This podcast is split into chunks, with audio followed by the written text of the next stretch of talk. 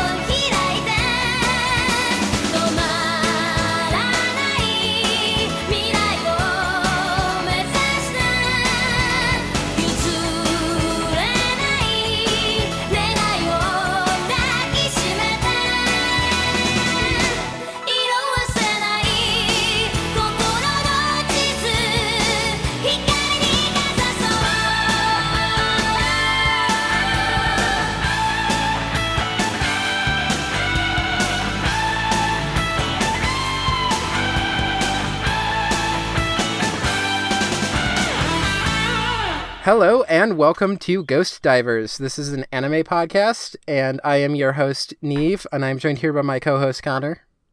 Hello, everyone. Um, and we also have our special guest host who's going to join us for all of Rayearth. Sorry for committing you to this. Hello? Hi- Hi. You didn't say my fucking name. Well, I figured that unlike Connor, you are able to say your name. Connor's like taking a vow where he cannot say his own name. Well, it's apparently. weird if you say his name and you don't say Okay. my name. You didn't really tee it We're- up either, to be fair. Yeah. You just kind of.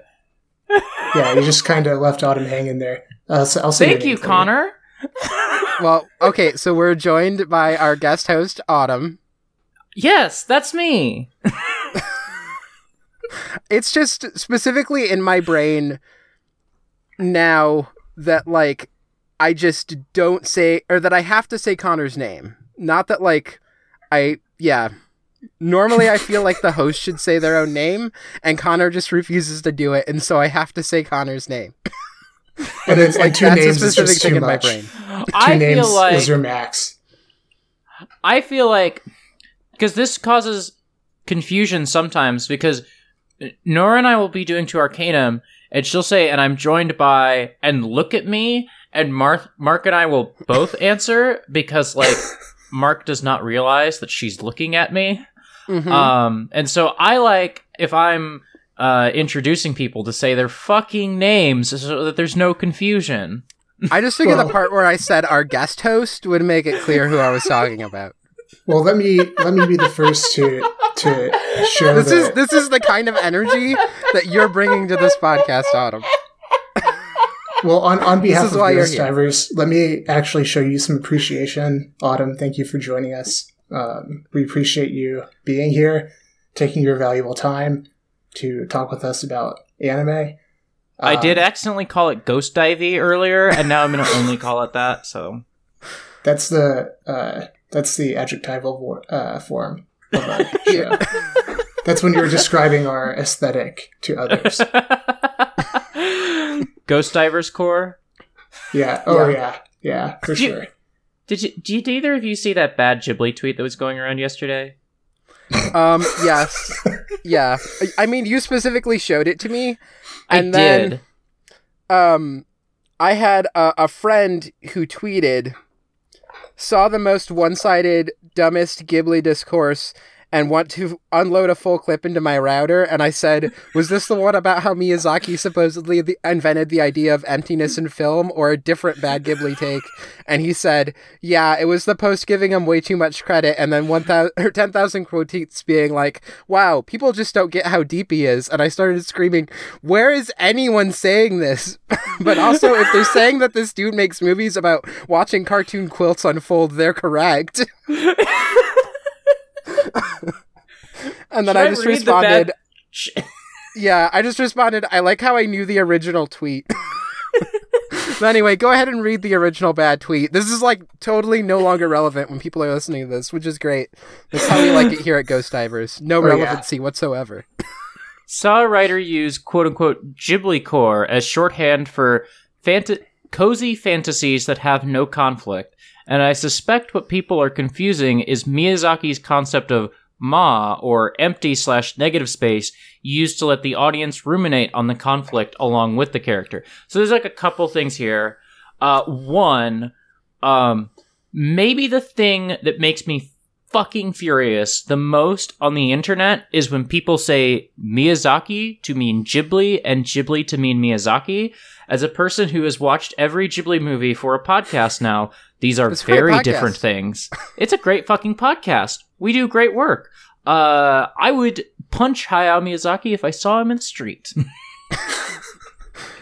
The other, I, I think I said this to you when you shared this tweet with me, Autumn. The other thing that really annoys me about it is the fact that it seems to be suggesting that Ma is like a an idea or a concept that like Hayao Z- Miyazaki came up with, I know. and not a principle of art like within Japan, and also like a lot of like it ha- probably has its roots in like the Tao Te Ching. Like it comes from like Zen Buddhism most likely and that like Zen Buddhism is getting it from Taoism. And that's like going to like ancient China.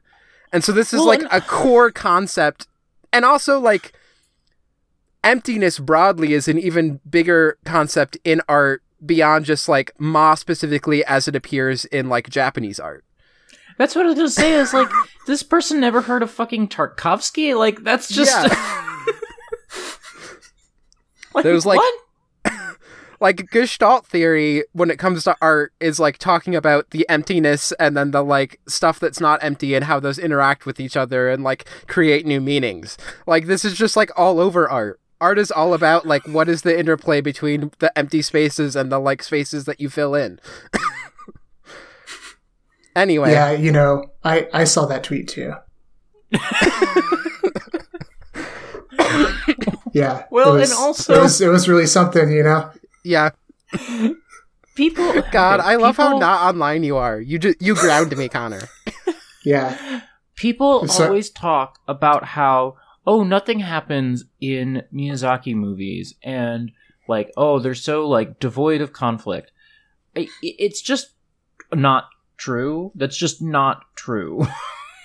like, and beyond just what this writer is talking about of like internal conflict, there's a lot of internal conflict in Miyazaki movies. There's also like people running up on each other with swords and guns in all, every single one of these movies except Totoro. Yeah. like all of these movies have guns in them or swords or both. It's just it just drives me fucking nuts. That's all. I hate Yeah. the internet. So, did we say the part about what we're watching is Magic Knight Rayearth, or No, no, we didn't. But I mean, we really, uh, we really thoroughly annihilated that tweet there. So I think we can put that one to bed. yeah? It's just roasted and uh, and taken care of there. Um, so yeah, what are we? Uh, what are we watching? I, I think I, I'm honestly I forgot. Yeah, so uh, we're watching this anime called Magic Knight Rayearth. Mm-hmm. Do you did did any of you watch any of it? I watched five episodes. Cool. Fuck you. Um, Yeah, you know, uh, Why am I, I- I so think- tilted? I, I know that's a rhetorical question for me because you you know you know very well that I've watched Rayearth and uh or or maybe or maybe you just think I'm I was like faking it when I told you I was watching it. Um, no, that's that's not the case. So, Okay, yeah, because hey, listener, I'm just gonna try and take over this podcast for a little bit. Um, so if you want to watch along with the podcast, I'm gonna I'm gonna give you. This is like the most rapid pace that we've watched episodes for this podcast. Um, and really, it's because like I love Magic Knight Rayearth a lot. It's also just a slower paced show where I feel like in the amount of time it took us to talk about like six episodes of Ghost in the Shell or like Neon Genesis Evangelion, we can talk about 10 episodes of Magic Knight Rayearth. Um, there's just more filler here, which is, is fine. It's like part of the charm for me. But um, so basically, it's going to be 10 episode chunks. Um, there is one exception where it's going to be nine episodes because it is a 49 episode show, not a 50 episode show. Um, and so here's the schedule. You can, of course, also look at the like episode description for this episode, and it'll be there as well. But uh, August 6th, we'll be talking about episodes 1 through 10. Uh, August 20th, episodes 11 through 20. Um, then September 3rd, episodes 21 through 30. Episode 7, or September 17, we'll talk about episodes 31 through 39. Uh, so that's the nine episode run. And then on October 1st, we'll be talking about episodes 40 through 49. Um, so yeah, that, that's the that's the rundown. Maybe Connor, do you want to talk about your experience with Rayearth, or do you Yeah, want me to start um, out? no, I think I think it'd be best as the Rayearth originator in this group. Um, I think it'd be best for you to start out. Uh, Okay, and we can kind of talk about you know our experiences with it, why we chose Yeah. it, um, so on and so forth. For a second I thought you were pretending that you were the one who introduced me to Rayearth, and that's why I laughed. Oh yeah, no, no. My actual what I actually said was not that funny. yeah. Um,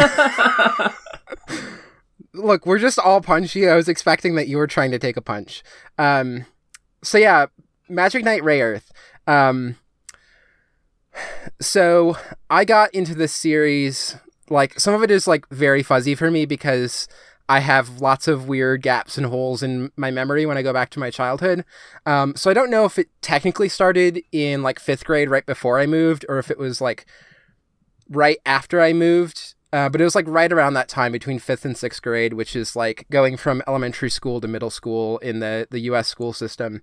Um, that I so I was trying to think about it, and I was like, where would I have rented a tape of Magic Knight Rayearth? Um, and my guess is that it was probably at like we had this family video that just carried all sorts of weird stuff. They had like an extremely extensive curated selection of like foreign films and anime and stuff. So my guess is I got it there.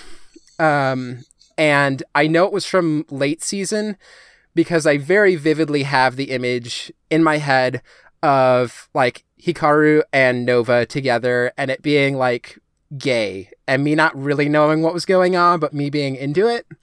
Um, the thing is that I didn't really know how to find like a full series of anime and watch it at the time, but I did know how to go and like get a manga at the bookstore because my parents loved books and it like we were there all the time and I for sure had already found the manga section. Um, and so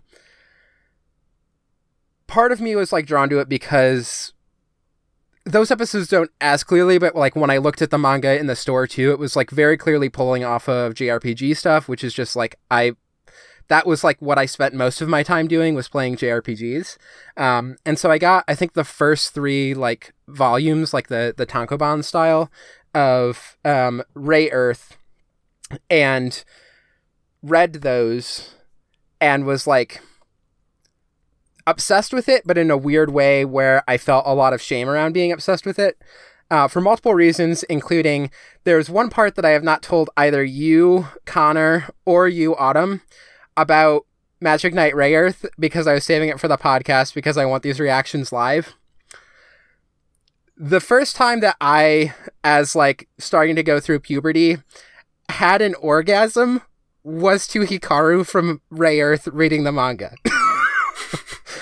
so I had this react like one I had the shame of Mhm. like oh budding sexuality around it. And then Mhm. also when I had the the manga at school, I was informed that it was a girls manga and that I shouldn't be reading it. And so Mhm. like both of those combined into like I felt this great deal of shame about me being really really into Magic Knight Rayearth in like complex I'm going through puberty, I'm having like weird trans and queer feelings that I don't understand way. And I just never got any more volumes because I just like I felt so shameful about it and I like got rid of the manga that I like I don't have those volumes anymore. Um I think I just like threw them out because I felt so bad. Um when I then came out as trans, I was like I'm gonna fucking watch Rayearth. um, and so literally like one of the first things that I very intentionally watched is like I am trans now. I understand what's going on with me and I want to like go back and try and revisit something from my childhood and like understand it now from this like new perspective that I have about myself was that I just watched all of Magic Knight Rayearth. Um and it's like it is probably my favorite anime. Um I don't think it's the best anime that like my favorite if I'm trying to like sound cool and like I'm talking about like a, a quote unquote good anime is I would say Ghost in the Shell standalone complex. But like in my heart of hearts, it's Magic Knight Rayearth. This is just a series that that means a lot to me, um, in like kind of complex ways, but that also like the aesthetic of this is just so fucking me. Um, and like I'm very excited for you, Autumn, to finally understand what I'm talking about when I say that I am both Hikaru and Nova. I don't know who the fuck Nova is. So Yeah, we're not going to get okay, to we'll Nova get until the second season. Um, Okay. so we will get there. Anyway, that's that's my little spiel on my history with Rayearth. Yeah, I, I think a uh, an interesting sub narrative to like Ghost Divers that is emerging, at least for me, is uh, how much like cooler you were as a kid than I was. you were like in fifth grade, like playing JRPGs and reading manga and stuff, and I was yeah, just like, very cool. I would. I don't know if I was even like sentient by fifth grade. so that yeah it, I, I find that pretty remarkable. I mean obviously like one could argue that this trend is still in force now. Um I am you I am much cooler as the not token straight guy on uh, Export Audio Network.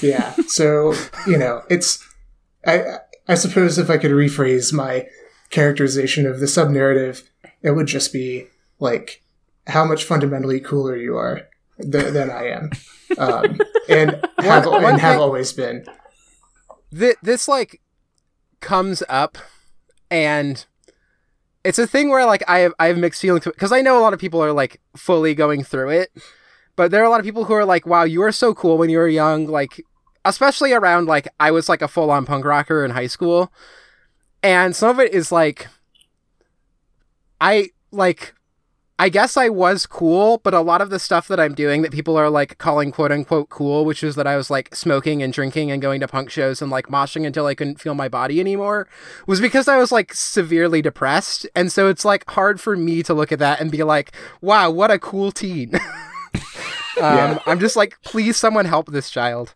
Um, anyway.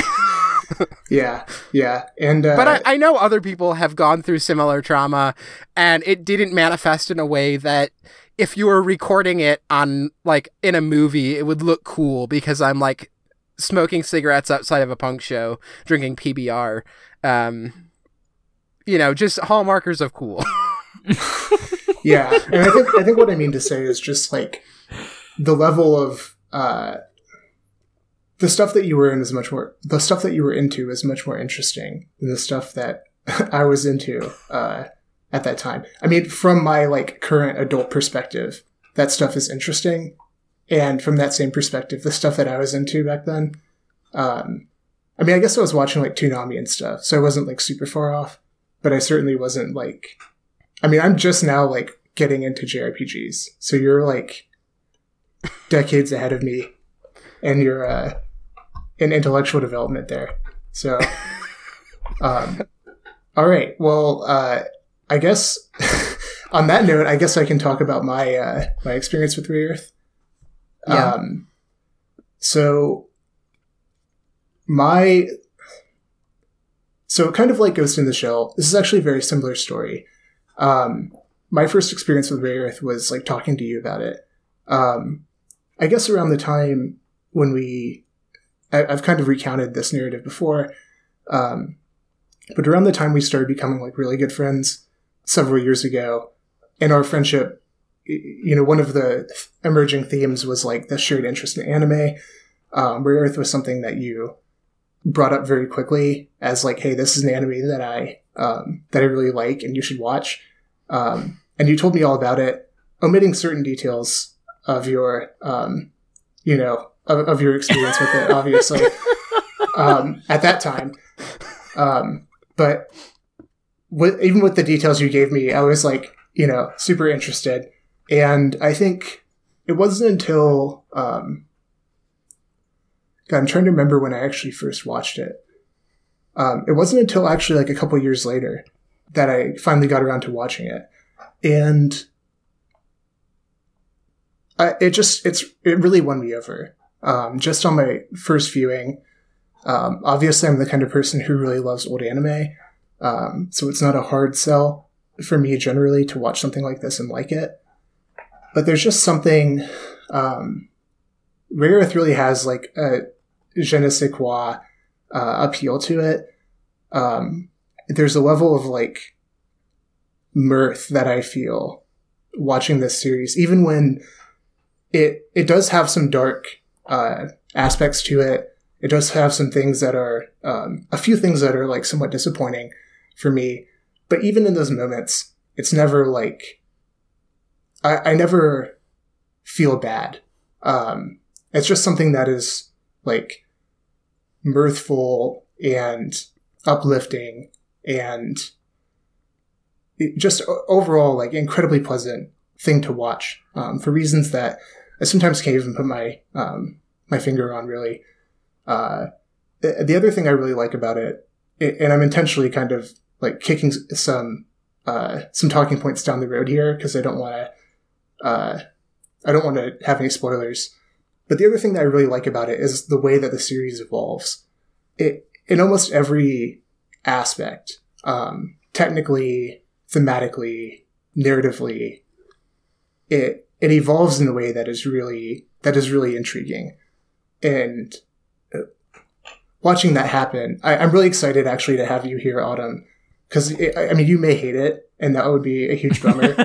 Um, but I'm really excited to like. I think in the same way that Neve was probably excited for me to like watch it, um, for maybe similar reasons. Like I'm excited to have you wa- be watching it for the first time, and to you know vicariously experience that that first time watching Rayearth again, because I think uh, it's it's really a fun ride, and uh, there's Yeah, also like- a lot a lot going on there.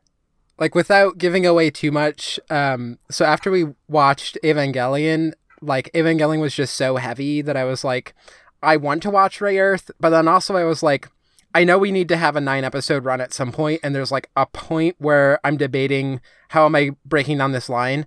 Um, and so what I did is I basically just watched the entire second season over the course of like two or three weeks, um, because I love this show a lot. And I literally like one day finished episode 49 finished the series, then put in the first DVD to start watching it for us recording, and watched episode one. And I was just like, wow, this show, like, really, really develops and changes. And, like, when, Yeah. we'll talk about this, but, like, there is a, a hard divide that I think happens. Like, you can very clearly separate out here's season one and here's season two, and like you feel the shift happen between those seasons, and yet it is still even more stark if you go from the like very end of the series to the very beginning of the series. Um, it still like evolves, and there's just like a sharper turning point at a moment. Um, but you kind of like almost forget how much it continues to change, like across the full run, and that it's not just that like one pivot. Um, yeah, I don't know if you have other other thoughts. I kind of cut you off, Connor, but that's what I do. Yeah, yeah. W- welcome to Ghost Drivers. Um, yeah, I think uh, the thing that makes me think of, and this is uh, a really odd reference, I know. Um, welcome to Ghost Divers. Um, but there's uh, a book that I studied in college um, called The Morte d'Arthur. It's like it's classic Arthurian. I'm, I'm sure you've probably Yeah. yeah. um, this classic Arthurian like narrative by Sir Thomas Malory. And uh, when we were studying it, the thing that we were told, and I, I've actually never looked this up to verify this, and maybe we were just told this for dramatic effect to make it interesting.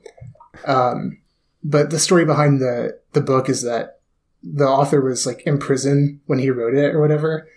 And what our professor told us is that he just like wrote it straight through. So he just like started writing chapter one one day with like no prior, with like, you know, just like from scratch with some like sources that he's pulling from and whatnot, but with no like writing expertise. He started with chapter one and then he just like wrote it straight through in order.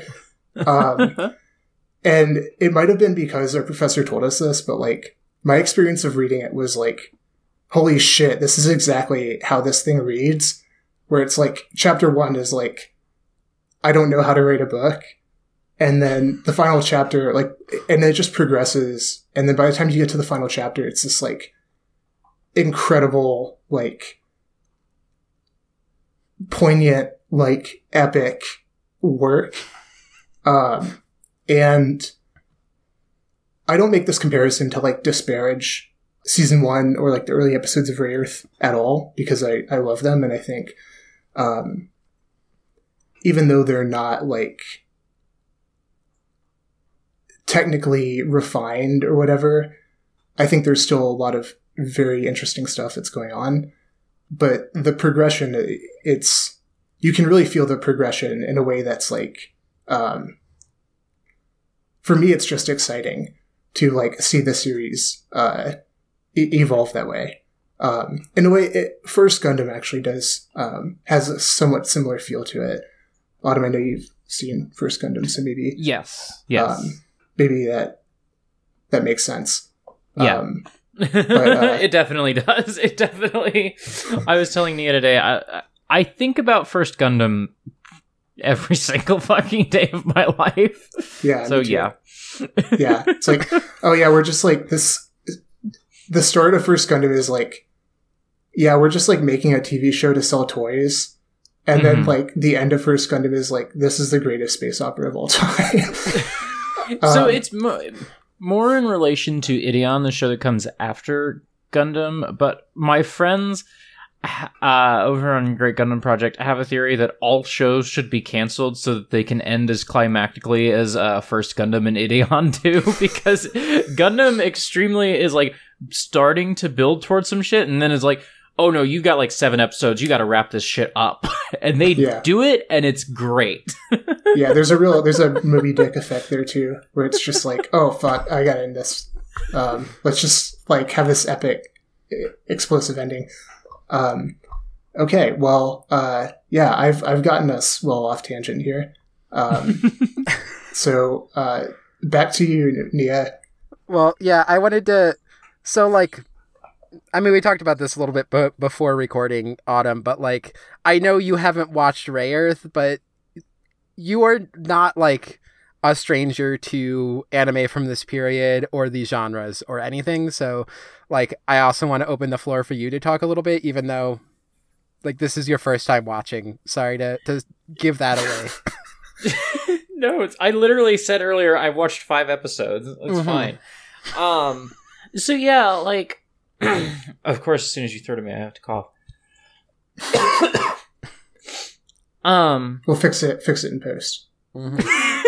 now we can't because it's too funny if you say that. um, so yeah, like for me, um, I'm really bad at finishing anime. Um, and I have watched a lot of 90s anime. I have not finished a lot of 90s anime. And so part of like the appeal of coming on the podcast for me is like, well, I'll fucking finish this show because I have to fucking talk about it into a microphone, you know? Um, the other thing is that like I have a lot of interest in like magical girl stuff as a genre. Um, like I similar to kind of like what Neo was talking about. I have really intense memories of being very into Sailor Moon and then very suddenly not being into Sailor Moon as I was told that like that's for girls. You need to be watching something else. Um, uh, kind of like what Neo was talking about with her experience with Rayearth. Um, so I've like, um, as an adult, I've like taken a swing at Sailor Moon, and I really fucking adore that show, and I've only watched like twenty ish episodes. Um, I have seen a handful of Utena, but I haven't like finished that show either. And so part of the appeal was just like I have a lot of interest in this genre, and the only fucking show I finished is Madoka. And much as I really love Madoka, uh, I don't want to be the person whose only like magical girl experience is Madoka because all those people are fucking annoying. um, Yeah. and so yeah, just like part of like the thing for me was just like I I, I really like this genre. I want to like work through feelings about this genre. Um, and like it, immediately to me, like on starting the show, it just feels like it, as I start the show, I'm immediately thinking about like shows that come immediately before and after this, and I can see how it like fits in with a bunch of other stuff from the 90s. Like, and I, I couldn't tell you what comes out before or after, but like this immediately hit me over the head with like Inuyasha and Sailor Moon and, and Escaflowne. Like it just it feel it, it immediately is evoking all of these things for me, and so like it's just an aesthetic I really like, and so yeah, let's fucking go. Let's fucking watch the show. yeah, Um, I think I think that's also a good lead into like I I have kind of talked about this on the podcast before, but just to like reiterate it here because I don't know if people have remembered me talking about this, but I I kind of consider like what we're currently doing is we're in the middle of a series where we started with 08th MS team as like here's a little taste of Gundam. Um and also specifically chosen in part because it is like coming out, out around the same time as we're then doing uh Neon Genesis Evangelion, which was like you know basically ending around the time the 08th MS team was starting. And then before uh Evangelion came out, Magic Knight Rayearth came out, and then like after Evangelion comes out is when Utena comes out, but they're all like around the same time and I think are to some degree like in dialogue with each other. And like my bone to pick in some ways is that I think like outside of the Philippines, where uh, fun fact, Magic Knight Rayearth is one of the most popular anime ever in the Philippines. So like shout out to my Filipino friends. Um, you know who you are. Uh, you know that the show rips. You're the, you're the you're my ones who like fully understand Rayearth. I'm with you. Um, but like most people haven't watched Rayearth. I, I think a lot of people start watching Rayearth, and you get like you know, five, ten episodes in and you're like, oh, this is just like a kind of charming, goofy, like, you know, quote unquote, like kids show, which Yeah. can be used derogatively and I, I don't think is derogative, even though I think like this is still to some degree a kids show. Um, and that's fine. That's like part of what also makes it interesting. Um, but I think people sometimes watch the beginning and they're like, this is what the show is. And it extremely is not just that. Um, it is a Yeah. show that like continues to comment on what it is, um, and also continues to develop and comment on like lots of different things that were happening concurrent at the time that this came out. Um, and so I actually want to like give a little bit of like my understanding of the history of how Rayearth came to be. Um, so basically, there was this like the the uh, manga originally was published in this magazine um, where the editor basically approached Clamp and were like, "Hey, we want to do like a shojo, um, like we want you to like pitch a shojo manga to us, and we'll do it and we'll publish it in this magazine, which uh, I believe it was Nakayoshi." And just like do a series. Like we like the work that you do. We think it's interesting. Like pitch us something. You know, we're we're really open to this. And basically, they talked to each other and they were like, okay, one, like we want to specifically do something that is going to be focused a little bit more on younger fans than some of our previous work has been. And what they really wanted to do was to do like a robot show, like a mecha show, uh, or a mecha manga. Like they wanted to do a manga that was a, like engaging with mecha stuff. But they kind of said like, okay, like this is a shojo magazine that we're pitching to. Like we are known for doing like stuff that's more in the shojo realm, anyways. So like how are we going to like further develop this and make this into something that's going to like fit and be interesting and that like we're excited about still doing and so they said okay let's like temper the fact that it's like what we're trying to do is a mecha manga by adding in like we're still going to have magical girls we're going to pull on JRPGs, like you know the the RPGs that are happening at the time that were also really popular. Um, we're gonna like put it in dialogue with those because that will like help us bring in this kind of fantasy, um, especially a lot of the like RPGs that were happening at the time in Japan is part of this style that like often really blends like fantasy with here like sci-fi elements. Um, Mm-hmm. like this is like you know early 90s where like final fantasy had been doing this for a while and things like that um so they're they're pulling from that and they're like let's let's like swirl this all together and make this into like this weird medley of what's going on culturally right now and like do this as a way that we can like basically do a, a mecha manga and like get it published in the shojo magazine. Um and they they've often said that like they think the reason why it was accepted was just how big of a breakout Sailor Moon was at the time that like they were just very excited to be like yes like let's let's pursue this like shojo is blowing up and this is something that feels like it Close could enough. well, it feels like enough and interesting, and also because it's like venturing into some of this mecha stuff, feels like it could be more of a crossover hit into other demographics, which was something that Sailor Moon was also, especially in Japan, doing to some extent. Like Sailor Moon was still a girls' manga and like a girls' show, but that like was a little bit more than some other shoujo stuff, like acceptable for other people outside of like young girl market to be watching.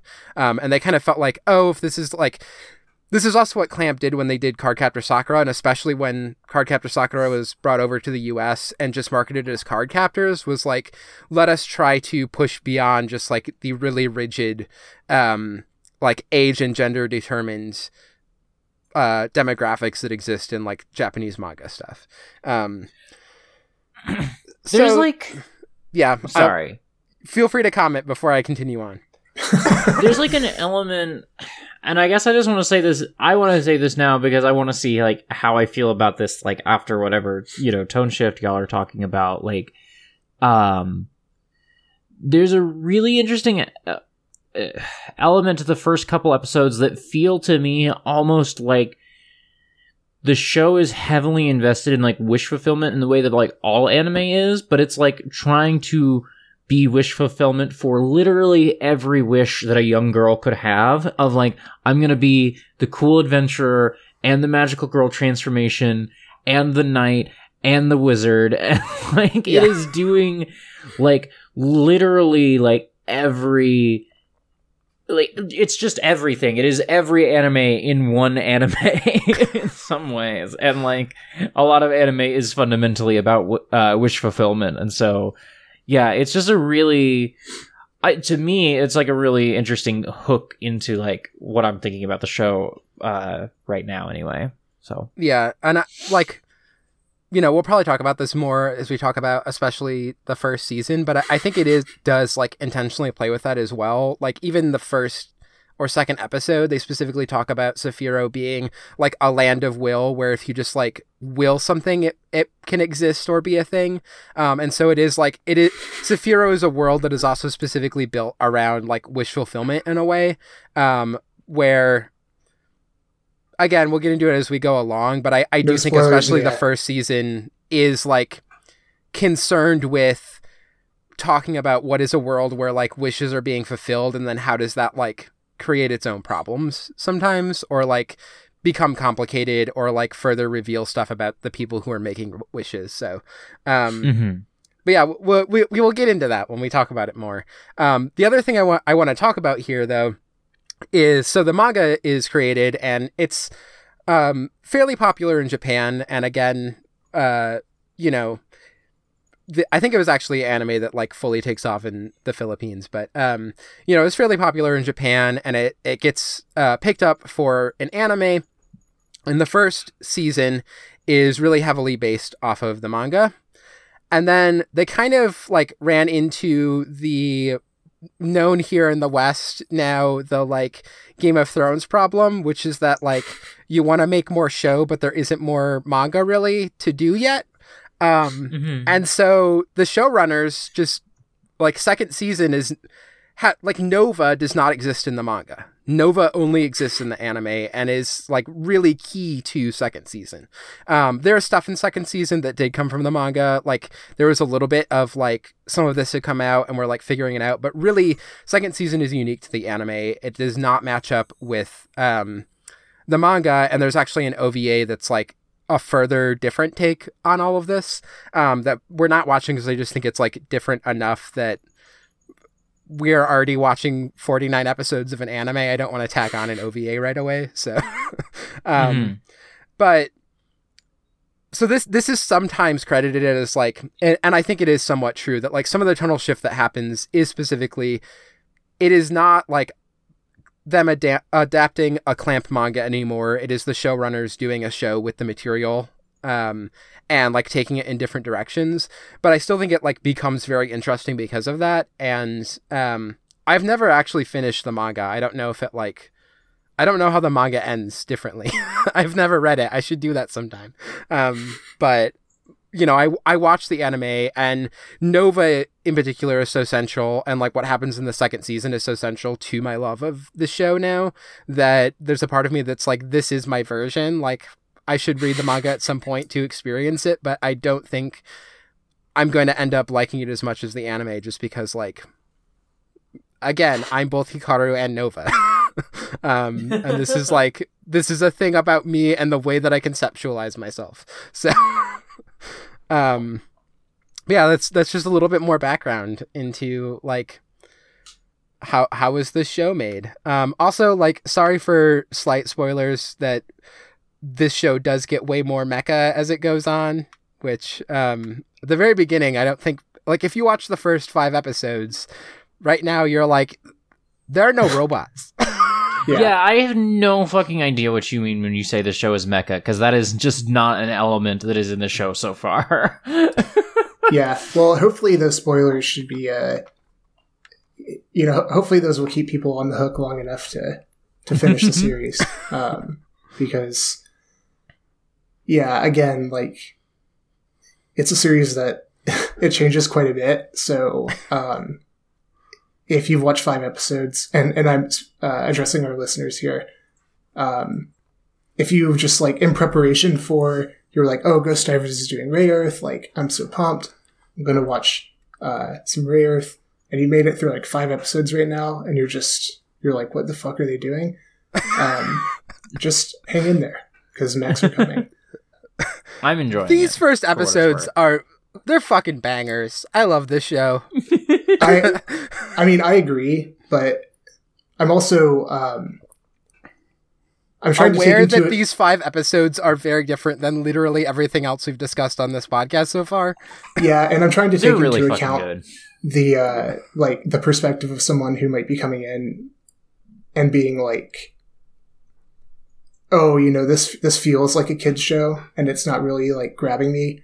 Um you know for you and me Nia I think it's like since we're fully converted fans of the show so we're now going to be like um devoted enough to be like sussing out all the stuff that's interesting. We're, we're sympathetic enough to all the like emotional currents of the show and like the themes and stuff because we've you know watched it several times um, Yeah.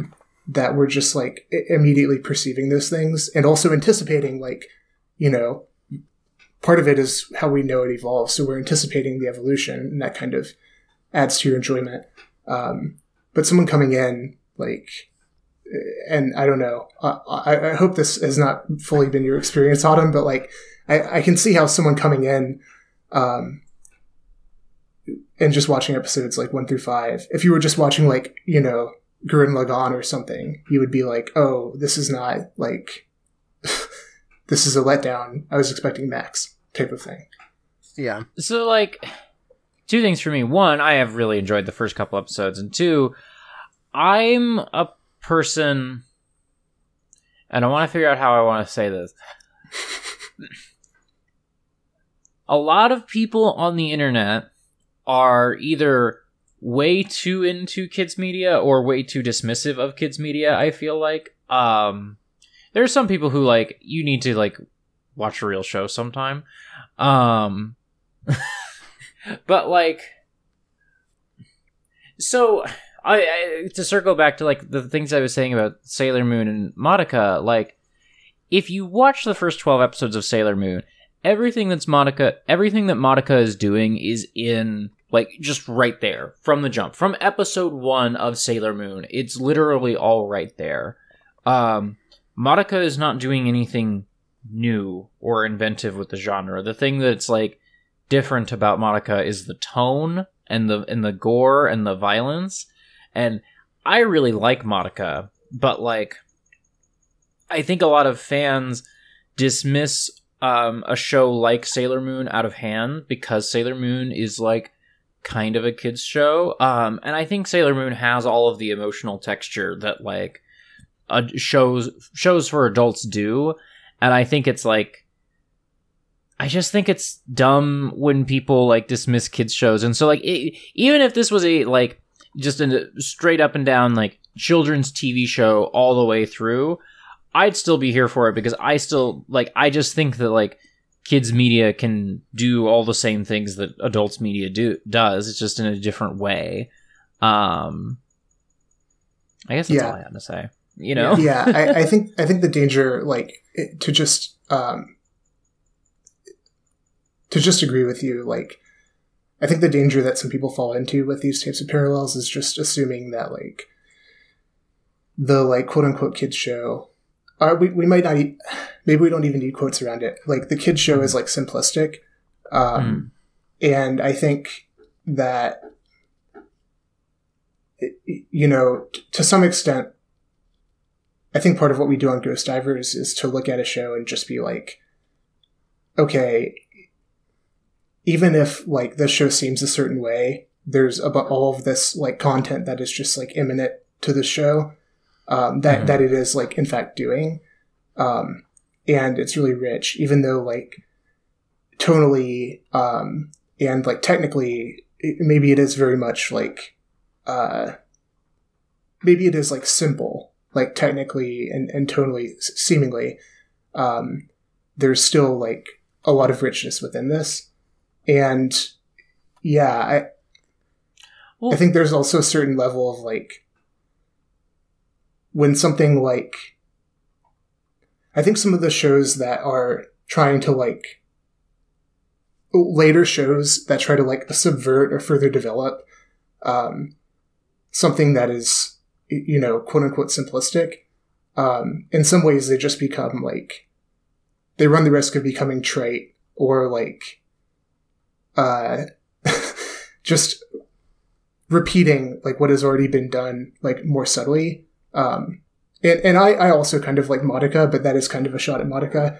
Um, for like the dy- for the dynamic that you're talking about, where people like give it this kind of like this overwhelming praise um, that if they had just been more an- attentive to like the earlier what it's taking off on, um, you, you know, they might find like that the praise should be uh, more evenly allocated. Yeah, I well, mean, and I think I think a lot of people come into especially older shows with sort of sort of a, a lot of people come into older shows with like an idea of what the show is. Like to go back to first gundam for a second i think a lot of people walk into first gundam and think this is a show about how war is bad. And i think a lot of people put on blinders. And it's even more so when it's like you know shows for children like this is what the this is what the read of it is. And this is what I've been told about this show. And so I'm not going to like I'm going to watch the show and I'm going to watch it all from this like angle that I've just gotten through cultural osmosis. Like like war is bad or you know whatever sorts of opinions people have about Sailor Moon and Madoka. Uh, not that Madoka is that much older, but Madoka is reaching like older anime. Yeah, like an overdetermined like v- view uh, of the series. They're carrying Yeah. in like a bias, and it's overdetermining their their their um, you know their experience of it. Yeah. Um, a thing I was gonna like quick say as well is I think of all of us, I'm probably the one who's often like the most, uh, usually jokingly but like dismissive of Madoka, and I think part of it comes from the way that so many fans right now th- that I see talking about Madoka is like this thing that revolutionized the magical girl genre or whatever or like took it to a new level is like it's the exact same discourse that existed around Utena. and when I watched Utena, I was like okay but this is like also still just doing what magical girl anime does it's just Yeah. like more acceptable because this is the one that like quote unquote has ties to Neon Genesis Evangelion, which was like the thing that made it important back when I was getting into anime. Um, Right. Was that you could like connect it to Eva, and that made it important in a way that Sailor Moon wasn't important, or that Cardcaptor Sakura wasn't important. A show that I watched a lot of because to some degree the marketing around like card captors worked and it was more acceptable in my friend groups for me to be watching card captors. Um, and so I watched a lot of that, and that was also a magical girl anime. And then I I watched Utena and I'm like, okay, they're like, they are doing stuff here. This is still interesting and good, but like, none of this is entirely new to the genre. It's just new to people who are seeing this and not watching the rest, or not like approaching the rest with the same sort of reverence where they think it is going to be important because there is like a tone and a cultural importance put on it. Um, Yeah. Well, and I And- think um I think uh with Utena, like Ikuni got seen as like an auteur and so you could put like this male face on Utena Yeah. um that like Clamp is not respected in the same way Yeah. that Ikuni is. And that's some bullshit because Clamp is cool. Yeah, I Clamp is fucking think great. I definitely think there is. Um, I definitely think that like male auteur thing uh, plays a big role in in what we're talking about. Um, it, especially around like Madoka, where it's like Gen Urobuchi or whatever. mm-hmm. Um, and for me, that's a show that like. I mean, I'll say that I like it. I, I'm I'm fairly lukewarm on it. Um, the things that I like about it are like, I'm not. The thing that seems to be credited most, which is like the narrative or whatever, um, it, it is not that intriguing for me. Um, the like stuff with like animation in that show and, and Yeah. various other things they do is like much more interesting to me. Um, but the way that they handle like genre and narrative, um, I don't find that compelling because it just feels like that's one where I actually feel worse about the parallel between like a Sailor Moon and Madoka than I do about like First Gundam and Eva because I do feel like Eva ultimately gets to a point where it builds. Um, Mhm.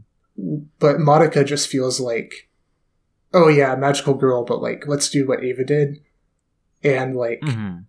let's have this like gotcha moment that we've like built this whole narrative around, um, where we're just like, oh shit, like we're blowing open the genre, um, and making it super dark now, uh, and yeah, uh, I just. I'm not symp- I'm not like super sympathetic to when I just feel like it's it it it seems forced, right? Like when it's just like, oh, what if we just did this genre but like made it dark?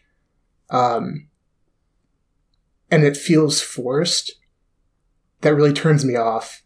Um and to bring this back to Rayearth, like as an alternative, Rayearth I think Rayearth is a series that really that pulls that off in a way that is like very organic and compelling, where it it it ultimately does go um, in some very dark places and like probes a lot of the same um, areas that like a Madoka will, but it's it never like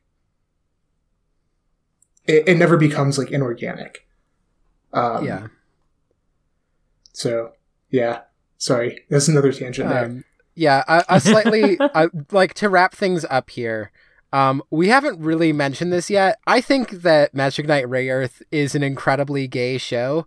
Um, and I want to just first throw to you, Autumn, as someone who's so far watched five episodes of this show. Uh, what's your read on how gay the three Magic Knights are? Um, so for me, um, uh, uh, for me, um, Hikaru, gay. Just Very gay. gay. Like, First I- I- episode, immediately evident that uh, Hikaru is just like gay for Umi and Fu immediately. Yes. The first time she sees them. yes. Umi, um, uh, Umi, I think is figuring herself out. I think, um, I think maybe that's going to evolve over the course of the series. I don't have a strong read. Definitely, in what I have watched, she gained magical powers out of a desire to protect Hikaru. Uh, Yeah. so like. D- definitely some homosexuality happening, but I think we're gonna see more. I think she's figuring it out. I think Fu is the straight friend, uh, and and I think Hikaru and Umi are very supportive of her. I think they're great allies. Yeah, this is why um, I'm Hikaru, you're uh, Umi, and Connor is, of course, Fu. Um, so you, I So- texted you the other day. Which remind me, which Rayearth am I? And you said Umi, and you immediately follow up with, "I know that's not very flattering so far." And I interrupted you to say, "No, no, no, that's what I wanted to hear. Thank you." um, yeah. Um, Yeah, So I- far, I, I is will the- say, I'm gonna like this is like my very short. Like we'll get into it as the podcast goes on. Um, Hikaru is like extremely poly and loves a lot of people, and I think like does not think of sexuality in terms of gender. Is my read on her. She's just Mhm. like fully like there are lots of people that I love, and it includes these two girls who I'm extremely gay for. But like that is not the full extent of like the love that I have for people in my life. Mhm. Umi is, I think, incredibly gay, has never once felt any inkling of attraction to a man in her life.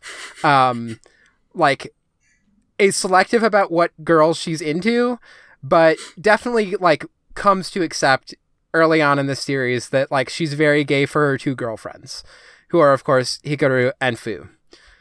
I think Fu is mostly straight, but, like, Hikaru and Umi are like her first girlfriends, and it's probably never going to extend beyond that. But like, she does love them a lot. Um, I think she's like happy being their third wheel. Like, she's like okay with that being the dynamic of the like poly relationship that they're in. Like, their polycule is like, yeah, I'm kind of the third wheel. I'm like off on the side, like also doing my straight shit. But like, we're still gonna sleep in the same bed sometimes. That's that's just how this works. Right. Yeah. But we'll get into it as we get further into the series. So Yeah, I think from from my perspective, and this just like this is going to be a segue.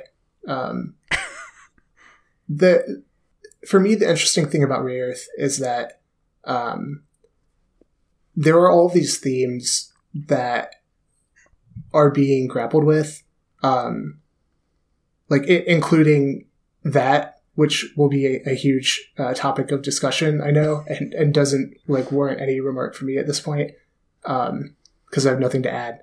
But so there's obviously like the like homosexuality element, um, which is a huge undercurrent. Um, but then there's also just stuff about like girlhood and like womanhood and all these things that are clearly being uh, that the show's clearly engaging with.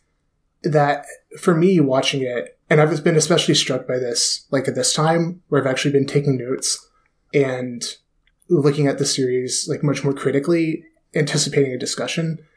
Um, it, it's clearly engaging with all of these things that like it, uh, I'm kind of excited to to embark on this discussion because I, I can only go so far with them. Um, where I'm like, okay, this is what I think it's doing. This is what I think it's gesturing at. But I have like absolutely no insight on what it's like to be like a 14 year old girl. And the show is clearly like very engaged with this. um, Mhm. and trying to like deeply grapple with this and build themes like uh, uh, thematic uh like explorations around like this stage of like a young girl's life or whatever um and i have absolutely no insight uh into this. Um so it's going to be a very interesting discussion um because i feel like i'm just going to be like pulling up these themes and just like punting them off. Um, and just being like all right yeah like here's here's uh here's what i've like found so far. Uh i'm just like punting this one off now uh in episode five like oh yeah here i think it's developing it. Like it seems like it's doing x y and z. All right moving on. Um, so uh Um, yeah if if that's any uh if that sounds like amusing uh, to any listeners, I, I hope that's a selling point. Watching me try to uh, squirm my way through, like, really wanting to talk intensely about all the interesting stuff the series is doing, uh, and also being, like, completely uh, ignorant and out of my depth um, on on a lot of the stuff that the series is doing. Um, Um, So, yeah. I will. I will say from my perspective, I also don't know what it's like to be a 14 year old girl, but I do know what it's like to be a 14 year old awkward creature who very desperately wants to escape from this plane of existence to a plane where I can be a cool girl. And in that sense, I think Rayearth still very directly speaks to me when I was this age. yeah, I yeah, think I, I, I oh, that go is ahead, how sorry. that is also how I would characterize like my. I we'll we'll probably get into it as the podcast goes on. I I I think a lot of trans folks like think of themselves as having always been the gender that they are now. That is not how I think of myself. Um, yeah, that is like, also extremely not how I think of it. But I also like I'm not going to say that I was just experiencing a normal 14-year-old boyhood, you know. Yeah. So we'll get there, you know. I I think we'll get into that as the show goes on.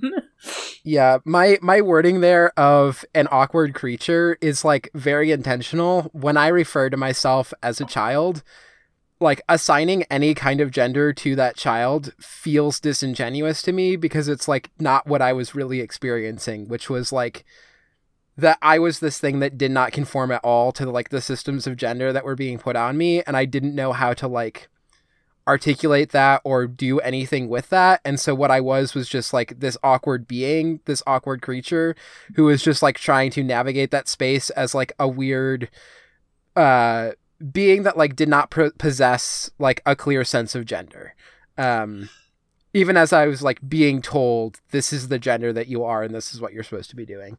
Um, but like to say when I was a little girl feels like it is actually like effacing and erasing like the girlhood that was denied me that includes things like being able to just like uncomplicatedly watch Magic Knight Rayearth. Like saying when I was a little girl implies that I had some sort of childhood where I did not have the experiences that I had with Rayearth of like shame and like all of these terrible complex things going on where I, I like deeply wanted to be a fan of this and was being told I could not be. Um, and that it was also mingling with like awakening puberty and sexual desires in very, very complex ways. That uh, if you want to hear me talk about a little bit, you can probably go back and listen to the Eva episodes. I feel like I probably talked about it there to some degree. um, I think so. It's all it's all a blur, honestly. yeah, I have not even started uh, editing that five hour recording section uh, session that we had with Brad. I do not I'm... know why they stayed on for that. It was it was wild. if we hit like three and a half, I'm gonna walk out on any given episode. Like I, I promise you. I'm not here for well, a five uh, hour podcast. Yeah. We're gonna have to be really tight then, because uh, that's that's right around our our, our sweet spot. um, um, any any any I, final? I think, uh, sounds like you have final thoughts. yeah, no, no, that, that's okay. We have a whole uh, we have a whole series to to flesh out our thoughts. So I think uh, I think we're good for now. All right. It, you know, so Autumn doesn't walk out. Yeah. no, no. I said three and a half hours. We can we can do a podcast in less than three and a half hours. um. Anyway yeah, so I guess we'll do work cited next, unless we don't have any. Um, so for works cited, uh, there are two things that I bring up, like fairly late in our discussion of Rayearth, and we're really I'm like trying to wrap up my read of it. Um, one of them is a talk that um, I'll have to see if I can like find a recording of it if it exists, um, but it is a, a talk that I saw at the 2016 Different Games Conference called Deviant Male Identities in Japanese RPGs Heterosexual Heroes, Gay Villains uh, by Juan F. Belmont. And uh, this was a, a, talk that I think um, just helped provide for me some like context that I kind of knew, but put it in a, a clearer package of um, sort of how homosexuality is thought about in um, a lot of Japanese culture and how like deviance you know i kind of talked about this with uh, evangelion as well when we were talking about some of those but like deviance in this like sexual sense um is a, coded a little bit differently in japanese and there's like this age of discretion that um you have as a a child where like you are allowed to experiment i think um, and so that's why a lot of media that we get from Japan that is about queer relationships is often about like teens because because it's more socially acceptable there if it's like a phase that you then grow out of and become a like heterosexual family unit afterwards. um, the other one is honestly the like entire book here, Cruising Utopia, the then and there of uh, Queer Futurity by Jose Esteban Munoz. Uh, this is like people who've listened to this podcast have probably heard me talk about like queer utopia and um, ideas of futurity and like a, a lot of these various theories that are kind of around like what is like queer utopian thinking or what is like um these things that are like beyond or extending past like straight understandings of things and moving into like this queer existence. Um, a lot of my thinking on that was informed by this book. Um, obviously, I've thought about it on my own as well, but like this is one of the foundational texts for me. Um, and in particular, one chapter that I know I'm going to bring and talk about is stages, queers, punks, and the utopian performative. Um, in part because I, I think it actually like ties into some degree with the previous work cited about uh, the stages here is like Munoz is specifically playing with um, both stage as like a stage that you grow out of as a queer teen, um, and that like myth that exists in straight society, and then stage as like the stage at a venue. Um, and how to like reclaim that idea of stage of like moving through stages, um, and and actually bend it towards like a utopian queer existence rather than like reasserting straightness, which will will come into my final read of Rayearth. um, otherwise, you can stick around for the end of the podcast for content warnings. Otherwise, thank you for joining us for this uh, very focused on topic discussion for the intro to Magic Knight Rayearth. That's why you all come here to Ghost Divers, is that we just like we really stick to the point. Um, next time we will be discussing episodes one through ten of the so- uh, show, so uh, watch along, join us for that. If you want to write into the podcast, you can write to ghostdiverspod at gmail.com. Um, be a little while until we do a question bucket, but I always say if like if you have a question, feel free to just write it in right away. You don't need to sit on it. It's fine. I star the stuff that are for upcoming question buckets. Um otherwise, thank you to you Autumn and Export Audio Network for hosting this podcast. Um yeah, I have no idea why you host me. It's it's I know- I know, truly a mystery. Um You just can- were wanting to do a podcast, and I was like, "Well, I can do this." So mhm. Quite the mystery. yeah, I was just tweeting like who can like who has any advice about good podcasting services to host my podcast, and you just messaged me. I can just host your podcast, and I was just like, oh, okay, um, yeah. And then I like worried for months that you regretted that. No, So- what? the, the the thing is that um, what did we used to use? Did we used to use Podbean for export? Let me check real quick. Um, I mean, while you're Yeah. checking, I can just say the thing is that like. I'm a kind of person where I just assume that people do not like me unless they are explicitly telling me that they like me. Um, sorry. so we used to use Podbean, um, and I both for pricing reasons and service reasons really was profoundly unhappy with Podbean just as a service, and so when we It's also a bad Power- name. bad name. When we found Pinecast, I kind of felt like one, these people do really good work, and so like I am happy to like use them for all of our stuff, and two, like Better if name. I can if I can for free host more uh, other podcasts, then sure, I'll do that because yeah, Pinecast does a lot of good stuff for us. I feel so. yeah. Shout outs to Pinecast, honestly. Um, Yeah, I, I remember when when Nia told me that you were gonna host our podcast, and I proceeded to just be like incredibly like uh like humbled and grateful, and I was just like, oh my god, like that's that's so that's so amazing. like I can't believe like what an act of kindness and like for some you know just for our like little project blah blah blah and then you came on the question bucket and i was like oh my god thank you it's it's so great and you were just like yeah whatever it's free. it's free. I don't know. I just, I just work here. that was my last that was my last childhood dream shattered um, anyway, if people want to support the network, they can go to exportaud.io, uh, which just redirects to patreon.com slash exportaudio. Oh, also, I don't think I've said this on the podcast yet, or maybe I did in the Eva one. I forget when this happened. Um, people can go to exportaud.io slash ghost divers and use I was that literally link just double share- checking that that worked, because I was gonna say it if you didn't. So Yeah. Um. Thank you. We've gotten so many donations that, like, because of the intensity, it sometimes the link breaks.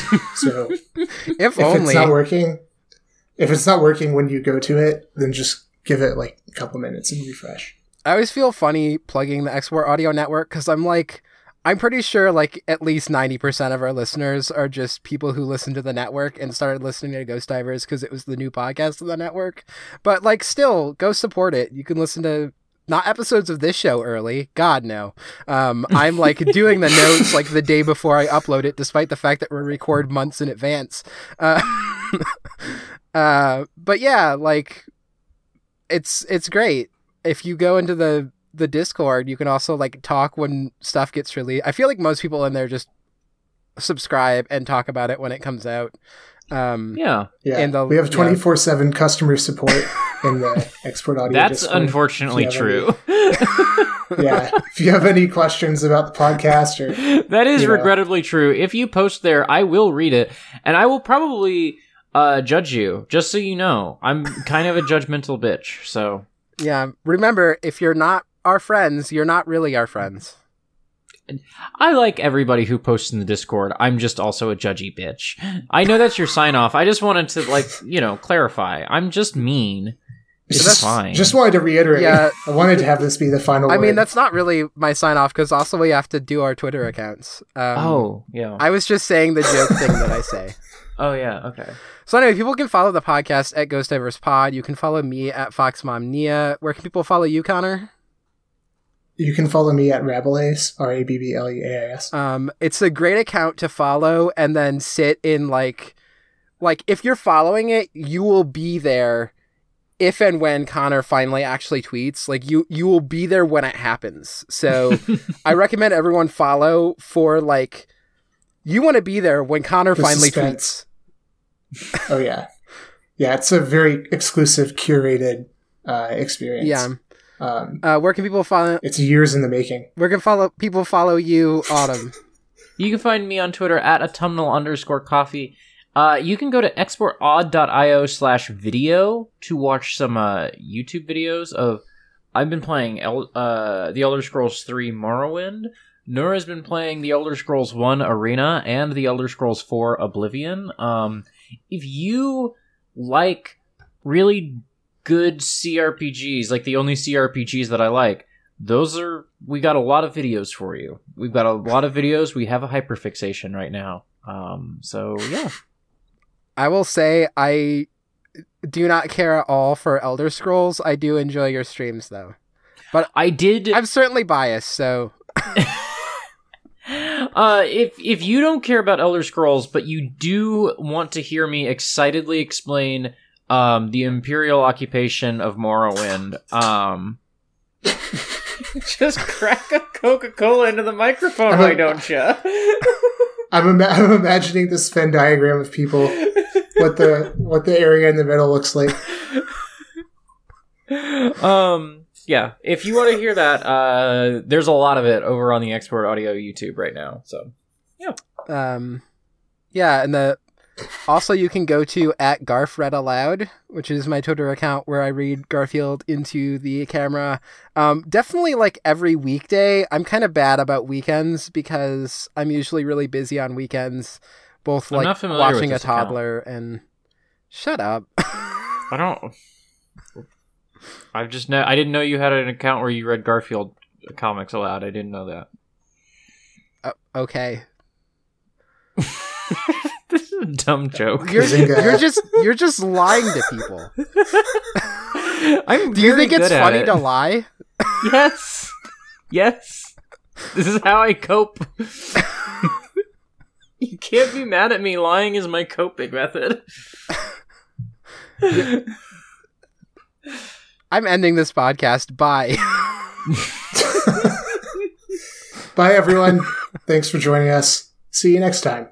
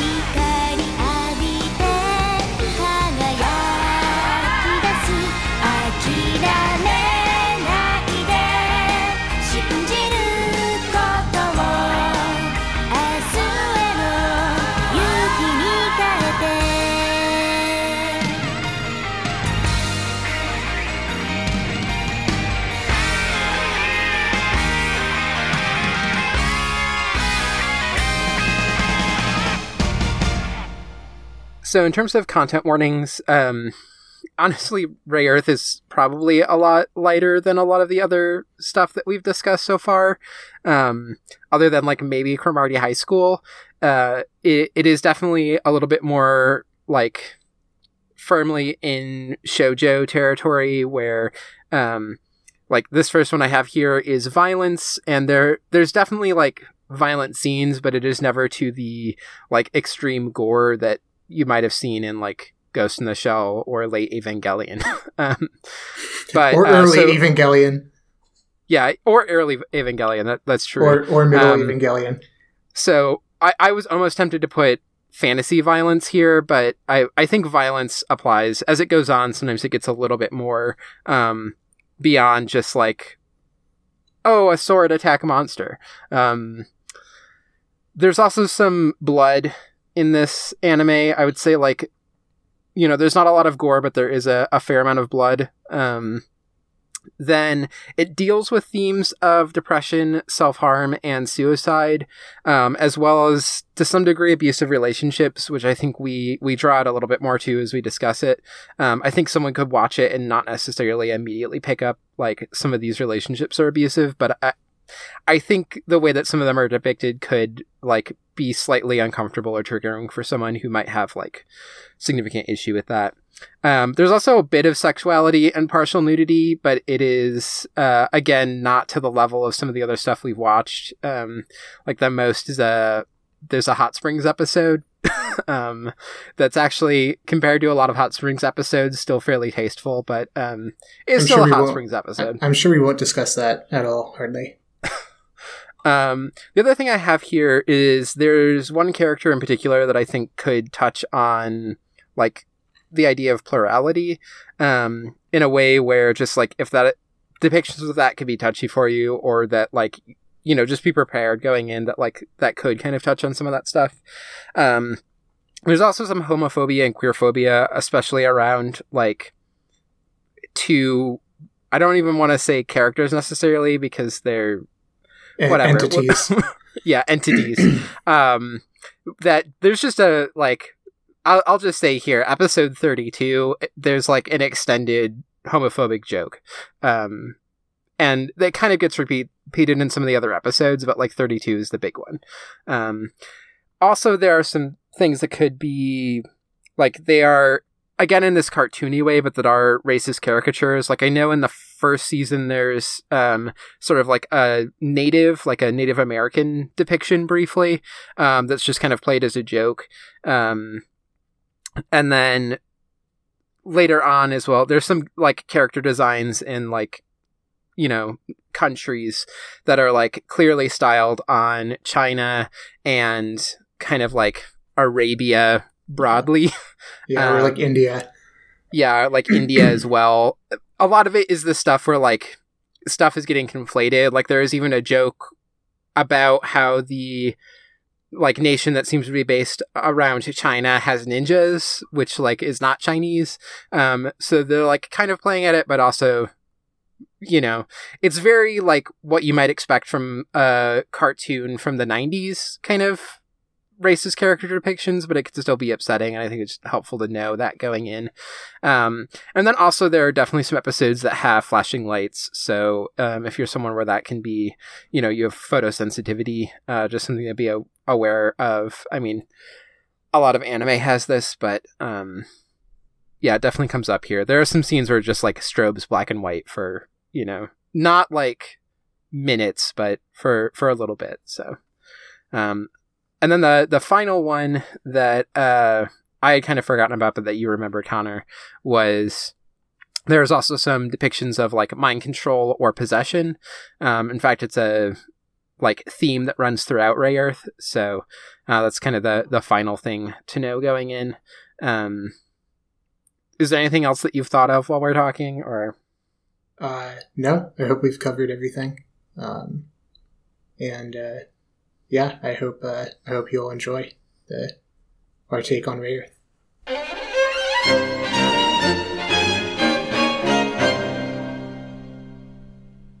Okay, I just hit record. Okay. I Oh, there's Connor. Perfect. Hey, Connor. We just hit record. Um, just so you know. Um. Oh, I should You also could take get your Geark time. in here. Yeah. If you if you aren't ready. Um. Oh no, no, no! It's Okay. it's too late now. It's you've, you've already started. So Um. so, are you okay with you talking about this on a podcast, and then people don't hear it until um? Let me. Until. This is not the one that I want to have open. Until like What- literally what, what are mid we talking July. about? oh, like, mid July is so much earlier than I thought it was. Okay, so we were at the grocery store today, and I was like, I want to make more mixed drinks, generally speaking, but we don't have ice. Like, we don't have an ice maker in our freezer, and we don't have ice trays, and we don't buy ice because I think that's a waste of money. Um, and so I was looking around for ice trays, and what I found was these little cubes that you could buy that were filled with water and you could put them in the freezer. And so they would just be like reusable ice cubes, basically. And I have to say, they fucking suck. Um, They're. I'm still I've not understanding. had. you go. I'm still not understanding how this is different in concept from the the ice cube tray. Uh, So, so it's not a tray that you fill with water. You buy these little like plastic cubes that the factory filled with water for you, and you stick those in your freezer. and you never open the cube. You never open the cube. Yeah. But the cube opens itself because two of them have already leaked out all of their contents.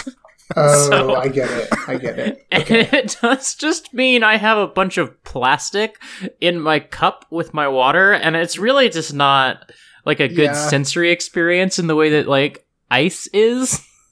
Yeah. I feel like like there's an ice cube and an ice cube like fills very specific purposes which is especially if you're doing mixed drinks which is not only to keep the drink cool but that also like you want some amount of like you you don't make mixed drinks with already chilled liquor most of the time you make it with warm liquor because it's supposed to melt some of the ice and like it's like mixing water in and like cutting some of it that's like Right. part of mixology. Um, so like the ice cube itself holds a very specific purpose.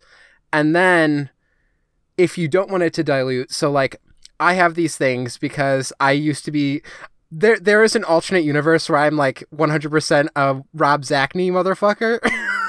I, and so alternate universe is strong, but yeah, go on. shut the fuck up. Um, so you have these mean like called- you mean like certain days of the week is what you mean. all I'm gonna say is there's a moment on uh, a more civilized age episode where Rob Zacny specific Rob Zacny specifically refers to Austin as the sole Marxist on the podcast, and that was a very telling moment about who Rob Zacny is as a person for me, and also how I'm very different from him. um, but anyway, I have these things called whiskey stones from my previous life where I was definitely more of a Rob Zacny kind of person. And it's like literally just like a stone that gets really cold and then you put it in whiskey and then it doesn't dilute the whiskey because you don't want it to, but it just like chills it a little bit. Um, and they're not like very effective at making the whiskey co- like actually that cold, but it does like lower the temperature a little bit and like cut it a little bit, but without like diluting it. So Yeah. um, like now, I what still, if instead of that I have a really had good bottle of scotch and I will use it for that. But yeah, so now you're just you have a plastic version. So now it's like I'm going to put these plastic cubes that will probably leak the water and dilute the whiskey into this like incredibly good bottle of scotch that I bought because I went to the river where like my family in Scotland is from and bought a bottle that they make from that river. Well, and so the other thing is, and right now I'm just drinking water from it, so I cannot tell you if it's any good with mixed drinks. I bought like six Oh, limes to mark you're only Margaritas. drinking. You're only drinking the factory water from inside the ice cube. no, I, I That's a I- bold choice. so I. What the fuck was I gonna say? Just imagining Oh. you like cracking them open like an egg into the cup. yeah. So the thing I was gonna say was that like I I bought these because I was standing next to the tequila, looking at tequila, and it was like, oh, these are here. Now I don't have to look for an ice tray. I can just try these out. And the whole selling point is that they don't dilute your drink. But like at least for me, like if I'm juicing three limes to make a margarita from scratch, I kind of want that shit diluted. Limes Yeah. are really fucking sour. you know? yeah. So All yeah, right. that's that's quite a conundrum. Are you going to return them? uh, no, no. I put my mouth on them already. Like Well, you don't have to tell them that. you already drank the contents. I live with one of the people who I would be returning it to. Oh, okay. All right. That- Nora works at the grocery store. okay, that makes it a little more complicated. But Mm. you also know, uh, you know what shift to go if you don't want to. Yeah, she's were- off tomorrow, yeah. so if I make the return tomorrow, it's probably fine. there you go. yeah. Exactly. Um, do, do we do we want to record a podcast or do we want to bullshit a little bit longer? Yeah, I was just I'm telling good Mia either way. that uh, it's it's funny that it worked out this way because I woke up this morning like very sick. Uh, Mhm. So we have like I just feel like go this intro episode is going to be uh, pretty interesting because all three of us are uh, maybe like not one hundred percent at our best right now. I worked uh, 6 a.m. to 1.30 on the worst day of the week to work at a Starbucks. Uh, so, yeah, I'm a little punchy. Yeah, we're all just like haggard and worn down. Like, oh god. All right, Magic Knight Rayearth. Oh, I Let's did. I did while I was making dinner, uh, make a cup of coffee and then pour two shots of Bacardi into the coffee. So uh, I have some energy. I don't know. It didn't really hit me like it usually does, um, because I was standing in a hot kitchen for most of the time I was drinking it. But Well, well, I guess we'll we'll just have to see how that uh, how that whole thing pans out. I would be drinking a beer right now, but I'm I've taken a lot of Sudafed. I'm pretty mm, sure those Yeah. two things are Yeah, not those supposed to don't go mix. together. Yeah, supposedly. yeah. Well, uh, I don't know if tonight's the night I'm going to be doing that experiment. um, All right. that what you mentioned though it does bring up some housekeeping which is i thought we were recording this thursday um and it, it came down to me misunderstanding what you meant when you said next monday because english is a bad language for this yes. Yeah. I, I, Yeah. And going forward, I'm gonna always be posting like Monday the 24th or whatever, you know. So yeah so when when do we want to record because it sounds like it's not going to be this week I can record. Uh, I am off every Wednesday and every Thursday. Um, this week the days that I'm working are really tough, but the 26th Yeah. and 27th are great for me. Uh, and then the following week it'll be a lot easier for me, um, to do this. The other thing that makes it hard to schedule with me is that uh, I do get a weekend, but it's different from the weekend of everybody else on the planet. And so to me, Friday is Monday. And so sometimes I say next week, and in my head, that's a very different thing than what you might mean when you say next week. Yeah. so, Yeah. Um, Um, Um, I'm good, like, pretty much from May 31st. No. Starting June 1st, going forward, I'm pretty much good to go. yeah. Let So- me. Let me pull this up. I I've got a screenshot in the Discord, but it's hard for me to read, so I'm gonna pull up a better one. Um, I don't. I I have to read it all the time. Um. Well, the problem is that Flux is on, and um, some of Uh. my stuff is coded in orange right now, so it makes it fucking hard to read. Oh, yeah, but it's great for your eyes. 26th and the 27th, I could record. I could manage um, the 34st, the sorry, 31st, 2nd, 3rd, or 5th. Okay, let's shoot for second, third, or fifth. That's Okay. the only yeah. times that I'm I'm available Okay. Yeah. of those listed. Okay. Uh, yeah, I'm Um, happy with any of those. Yeah. Okay. I would I would lean towards the second just to do it earlier rather than later. Okay. Um, Sounds good. we'll figure it out though. Sorry, I was Okay. real bad at watching anime. It's no, fine. it's it's all good. um, it, very understandable. So do do we want to do a podcast now? Podcast. Podcast. We Yeah, should do I- time that is. Okay, Do I host this one? Um, sometimes when you bully me. do you, do, do you want to? no, but I could. I could. All right, Um, uh, fifty-eight. That was, Sorry, that was that was terrible. Yeah. that was terrible. I'm really. I was like 58. Damn, okay. I'm. I'm not. I'm not at my best right now. Um, fourteen. Okay. I I didn't hear any I didn't claps, hear any but claps. I didn't hear any claps, but I clapped. What? okay. there's a line on mine. is There's- there a line on yours? There is a line on my recording. Okay. Do we want to do it one more time, just for for Just for shits and giggles. Yeah. All right. Uh, let's do forty-four.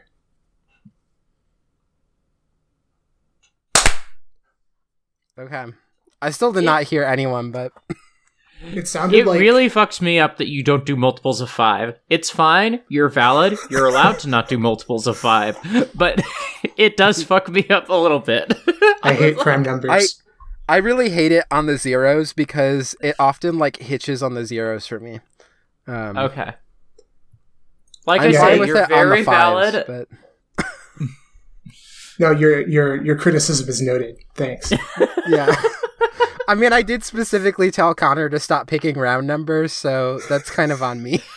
I'll just I'll just never do it again. Okay, it's fine. It's 17 every time. I just like tasking picking the time dot is time to Connor as like the one thing that Connor fully controls on this podcast. Yeah, I don't even I don't even control my own my own contributions. Yeah, just you, the time you that say is. that you have given him this task, but also we're sitting here complaining about his performance in the task, and Yeah, I think he did an admirable job. Well, thank you. Listen, um, podcast. Podcast. Uh, all right, I'm gonna I'm gonna get in the mi- mind space and start a podcast. Okay.